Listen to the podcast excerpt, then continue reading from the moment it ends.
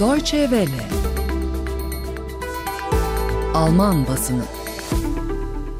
Avrupa Birliği'nin Belarus'ta 4 Ağustos'ta yapılan seçimlerin sonucunu tanımama kararı 20 Ağustos 2020 tarihli Alman gazetelerinin hemen hepsinde öne çıkan yorum konusunu oluşturuyor sayın dinleyiciler. Biz de bugünkü basın özetlerimizi bu karara ve yankılarına ayırdık. Avrupa Birliği ülkelerinin hükümet ve devlet başkanları Belarus gündemiyle toplandı ve toplantıdan Devlet Başkanı Alexander Lukashenko'nun kazandığının açıklandığı 4 Ağustos'taki seçimlerin sonucunu tanımama kararı çıktı. Rhein Rheinfalz gazetesinin bu konuya dair yorumuyla başlıyoruz basın özetlerimize. Avrupa Birliği hakikatin adını koymaktan başka bir şey yapamaz. Belarus hükümdarı Lukashenko'nun yeniden seçilmesi hileliydi. Ancak bunda yeni olan bir şey yok.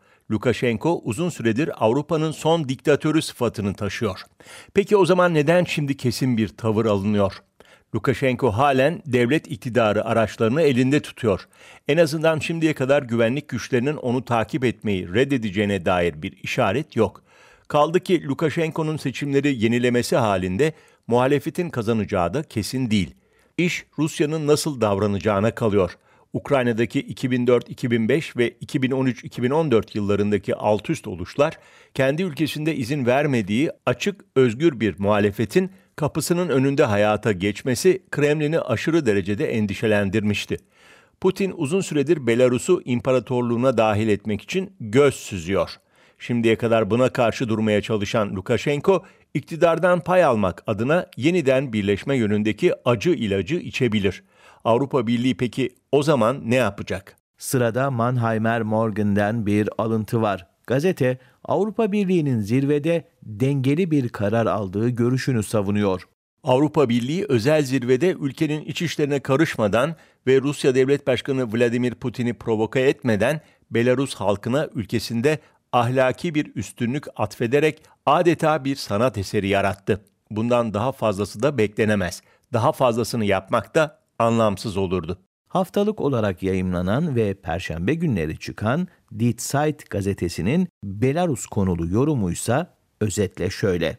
Lukashenko anlamadığı ve günü geçmiş yeni seçimleri engellemeye çalıştığı için devlet başkanı olarak da tanınamazdı. Zira kendi seçimi hileliydi ve eğer bir felaket senaryosu olarak Lukashenko ve Putin meseleyi birlikte askeri olarak çözmek isterlerse, o takdirde Avrupa Birliği Rusya'ya Ukrayna Savaşı nedeniyle 2015'te koyduğu yeni yaptırımları getirmekten imtina edemez. Ancak henüz o noktaya varılmış değil. Belaruslu göstericilerin şiddetsiz, düzenli yürüyüşleri bu demokratik geçişin barışçıl bir biçimde de düzenlenebileceğini gösteriyor. Jeopolitik uzaktan kumandadan imtina etmek, Avrupa'da güce ve Belarus'ta nüfuza sahip olan herkes açısından en doğru strateji olur. Avrupa Birliği'nin Belarus kararı ve bu bağlamdaki gelişmelere dair son yorumumuzu Merküş'e Oder Saitung gazetesinden aktaracağız. Belarus'taki göstericiler açısından konu batıya giden değil, kendilerinin tayin edeceği bir geleceğe doğru giden bir yol. En başta da devlet başkanı Alexander Lukashenko'nun olmadığı bir geleceğe. Yine de Avrupa Birliği konuyu olabilecek en üst düzlemde ele almış oldu. Avrupa müdahale etmeden varlığını hissettirmek istiyor. Ancak bu da kolay bir iş değil. Zira bir yandan cesurca savaşan gösterici ve muhaliflere olabilen en büyük desteğin verilmesini sağlamak gerekiyor.